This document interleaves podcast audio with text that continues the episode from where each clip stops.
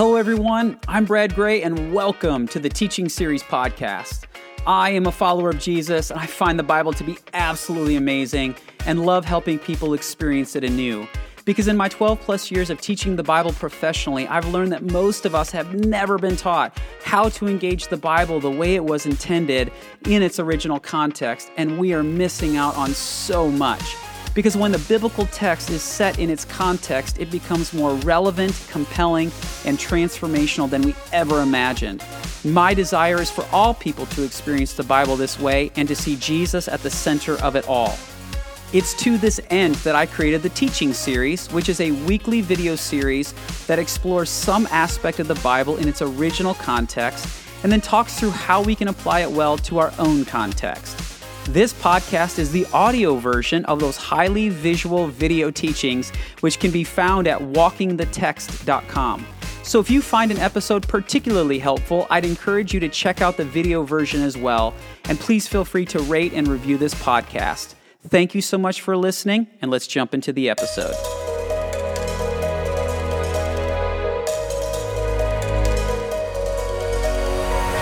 Friends, hello there. Welcome to part seven in our series on the bread of life. If you are watching or listening to this on the release week, Sunday was Resurrection Sunday. The tomb is empty. And I hope you just had a glorious time celebrating the most significant day of the entire year, commemorating the most significant event in all of human history.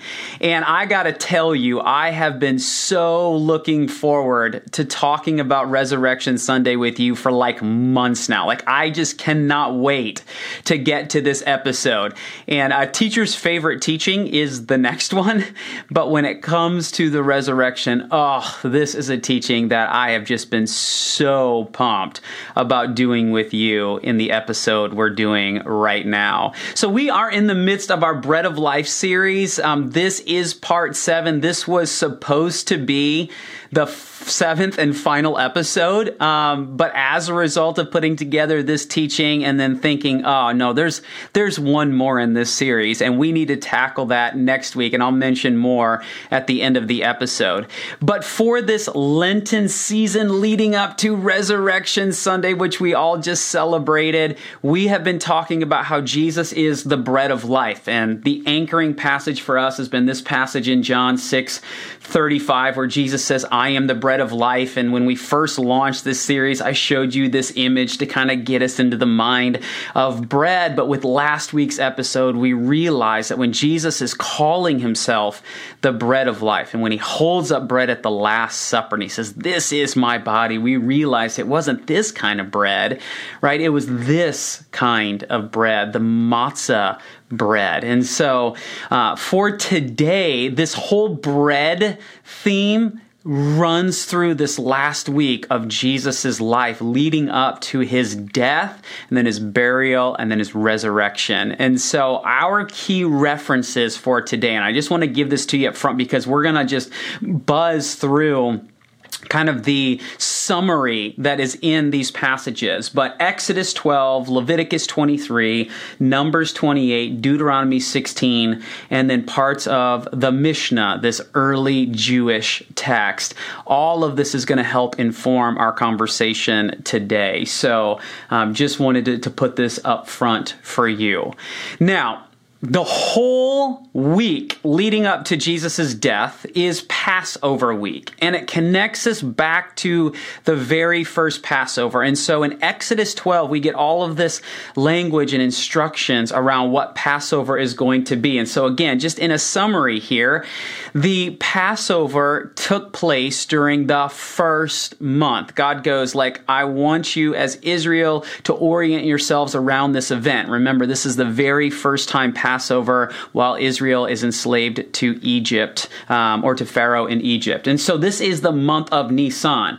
And so, according to Exodus 12, this Passover celebration, is that on the 10th day is lamb selection day. So again, you can read this on your own time, but on the 10th day, you are supposed to select a lamb, and it could have been from the sheep or the goats, and it had to be a pure, unblemished lamb.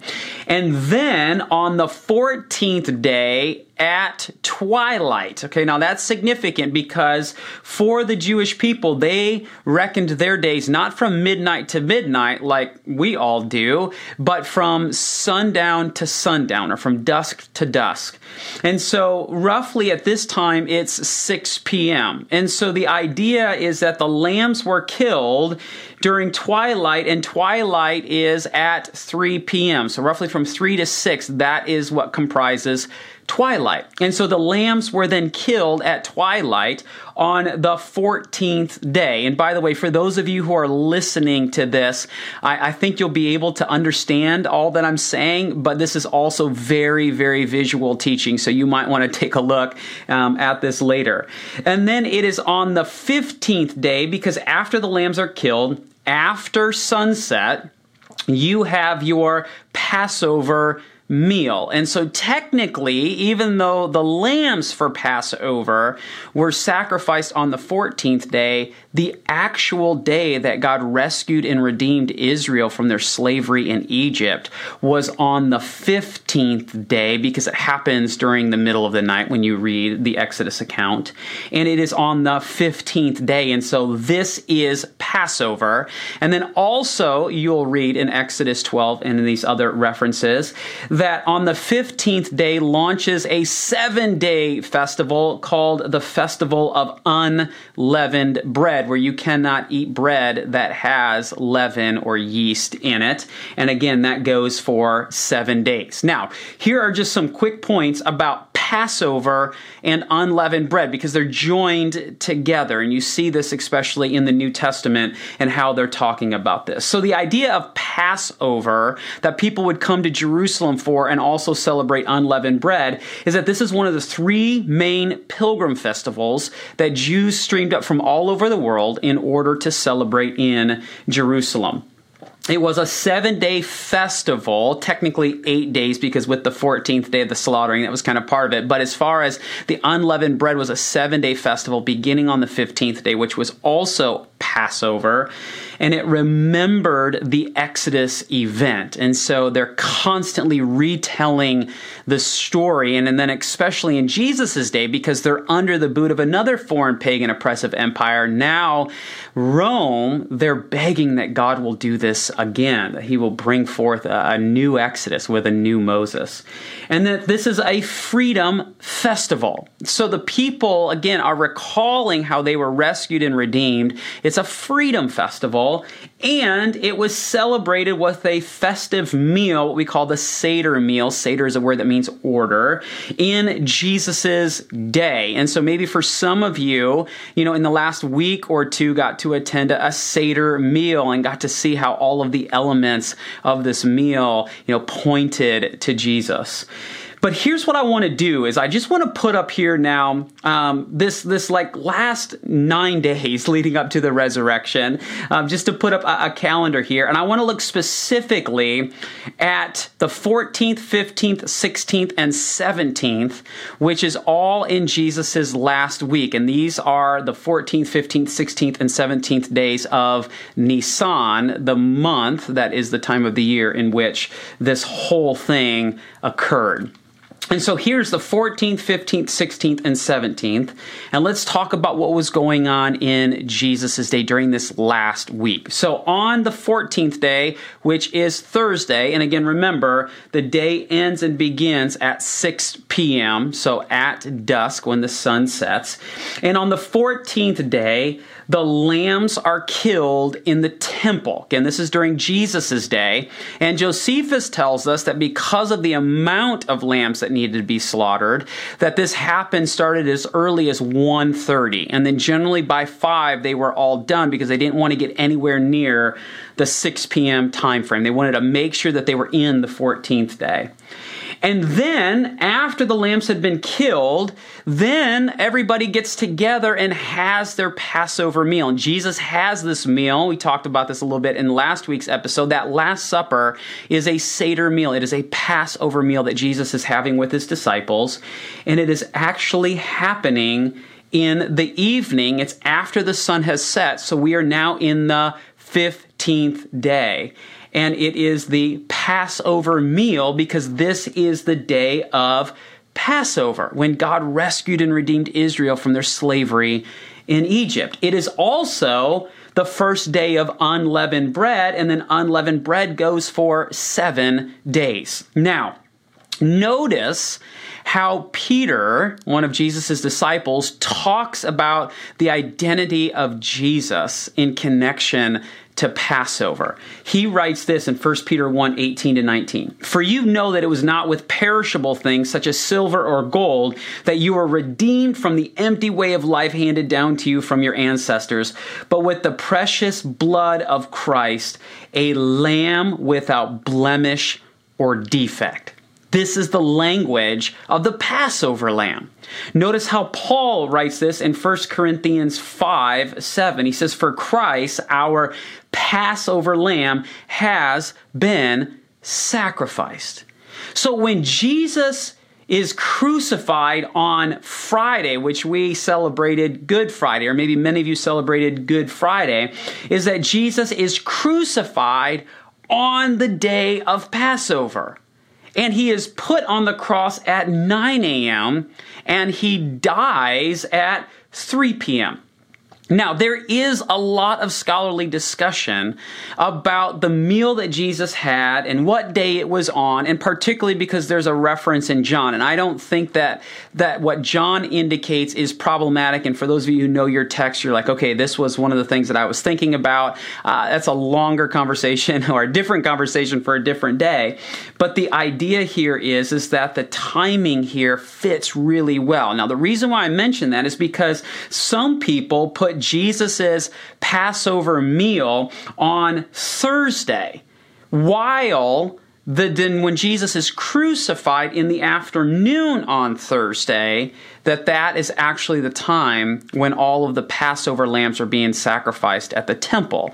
The problem with that is, is again, Josephus is telling us from basically 130 to 5, the lamb. So the 9 and the 3 doesn't really fit with, yes, Passover lambs would be slaughtered on Thursday, but here's what is often missed in the discussion people have about why it is significant that Jesus not only dies on Passover on the 15th day on Friday.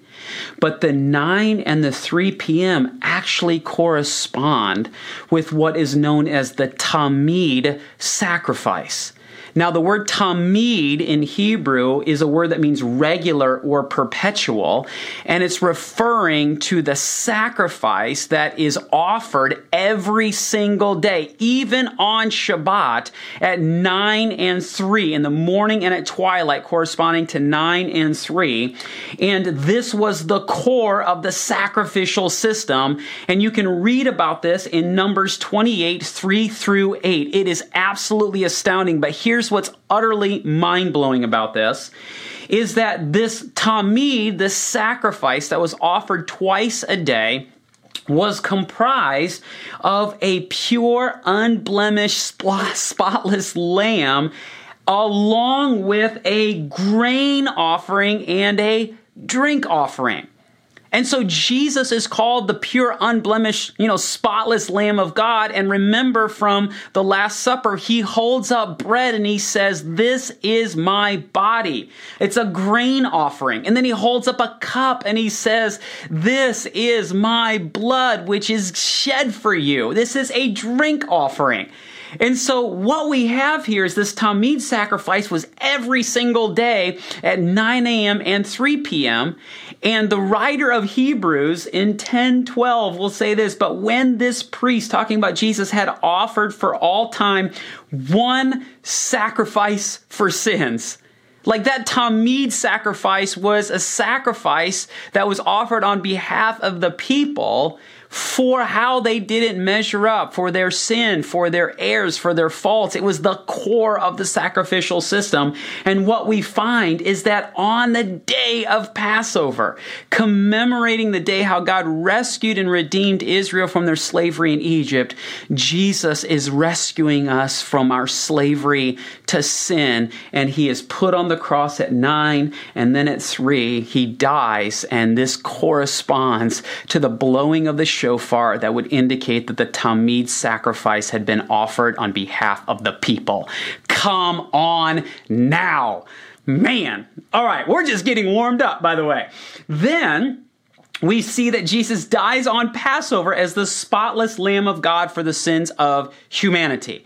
Now, again, this is on the 15th day. And you go, okay, wait a minute. Just let's just pause for a moment. Earlier in the teaching, we talked about that the lamb needed to be selected on the 10th day.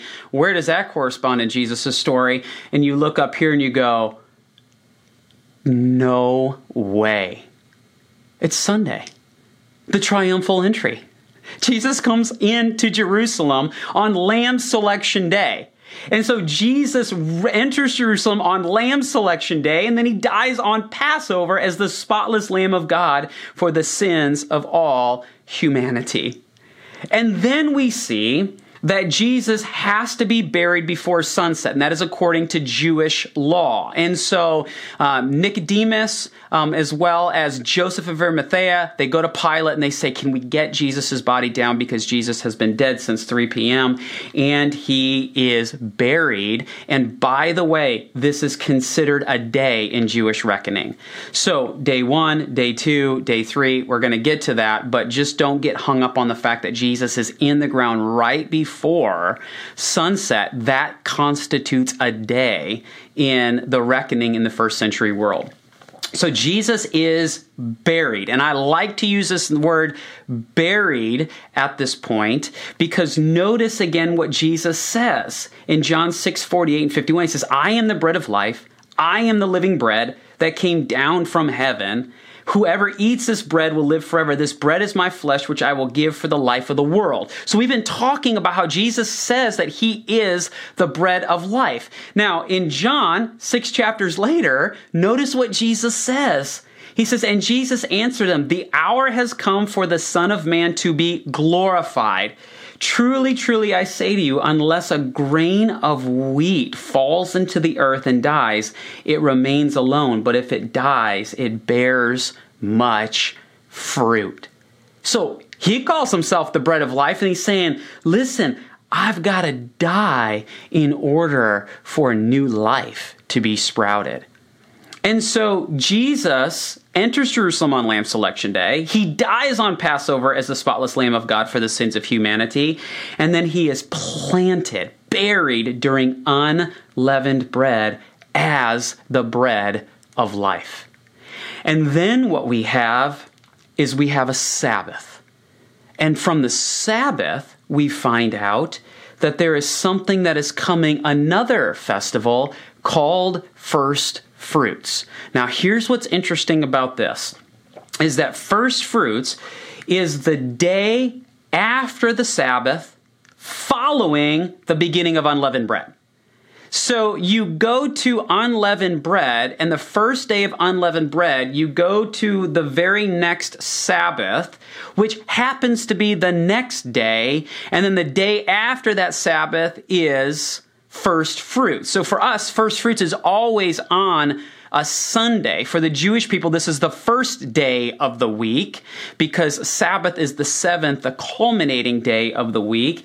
And first fruits is always on a Sunday but it can change as far as its connection. So, like, let's say, for example, if, um, let's say, if unleavened bread was on a Monday, then you would go, you know, to that next Sabbath, and then first fruits would be on that next day. So it would be essentially seven days later. But in this case, it happens on the Sunday after the Sabbath, which comes right on the heels of Friday, which is the first day of unleavened bread, also the day of Passover. And here it celebrated the start of the barley harvest. So, barley and wheat are your two grains. Barley heads first because it only needs eight inches of water, whereas um, wheat needs 12 inches of rain or water in order to head. And so it started the barley harvest. So, it was a Thanksgiving feast, if you will, because you cut a grain, a sheaf of grain from your field, and then you waved it in the temple. And now it was understood that the rest of the barley harvest could come. And if you have a first fruit, it indicates the rest of the harvest is on its way. And so you're thanking God for the coming harvest. And it represented hope for the future. Not only hope for the future that they've got food, but it was also a festival that gave the people hope for the future that was to come. And here's what's unbelievable is that there was a prophecy, and this is in the Mishnah, that Ezekiel 37 was read in the temple on the Sabbath before first fruits. So on the Sabbath day, Ezekiel 37 was read on the Sabbath before first fruits. And in Ezekiel 37, we have this passage in Ezekiel 37 5. This is what the sovereign Lord says to these bones I will make breath enter you, and you will come to life. Now, for the Jews and the Christians in the first century world, they understood this as the great resurrection that would come at the end of the story. And Jesus is resurrected in the midst of the story. And what day is that? It is on the 17th day, the day of first fruits. This is the day that Jesus rises from the dead. And not only is it significant that Jesus rises from the dead, it's that he rises from the dead on first fruits. And so, one of the things that we need to be reminded of is that if Jesus just died on the cross for the sins of the world, that doesn't mean anything if there isn't an empty tomb. Because back in Genesis chapter 2, God helps Adam to understand that sin and death they are linked. So Jesus couldn't just die on the cross for the sins of the world world, he also had to conquer the grave because sin and death they were linked and by conquering the grave Jesus validated his sacrifice that he made on the cross on our behalf. And in 1 Corinthians 15, this is what Paul is speaking to. He says, listen, if Jesus has not been risen from the grave, if he has not risen from the dead, man, we are still in our sins and our faith is futile because we have no hope. But Paul says, no, he has been raised from the dead. And notice how he says this in 1 Corinthians 15 20 to 23. But Christ has indeed been raised from the dead, the first fruits of those who have fallen asleep. For since death came through a man, the resurrection of the dead comes also through a man. For as in Adam all die, so in Christ all will be made alive. But each in turn, Christ the first fruits than when he comes those who belong to him. And what Paul is saying here is that if we are identified with Jesus Christ, that we follow after Jesus Christ, that we trust Him as our Lord and our Savior, and our life is seeking to emulate how He lived His life, then Paul says you share in the same fate of Jesus Christ and that Jesus was the first fruits of the resurrection. Now, understand there's a difference between resurrection, resurrection and resuscitation. When Jesus raised Jairus' daughter from the grave, it was a resuscitation because she died again. Same thing with the boy in Nain, same thing with Lazarus. That resurrection, by definition, is that you die and you come back to life, never to die again. And Jesus is the first fruits of that resurrection resurrection. We have hope for the future because Jesus rised from the dead. And if we are in Christ, then we will share in the same fate as well. And so Jesus enters Jerusalem on Lamb Selection Day. He dies on Passover as the spotless Lamb of God for the sins of humanity. And he is planted during unleavened bread as the bread of life. And Jesus rises on first fruits as the first fruits of the resurrection that is to come. Come on now. God knows how to put a calendar together. And so, friends, this is the significance of the resurrection. We have hope forevermore. In addition to that, all of this is coming together and it's all centered around Jesus saying, I am the bread of life.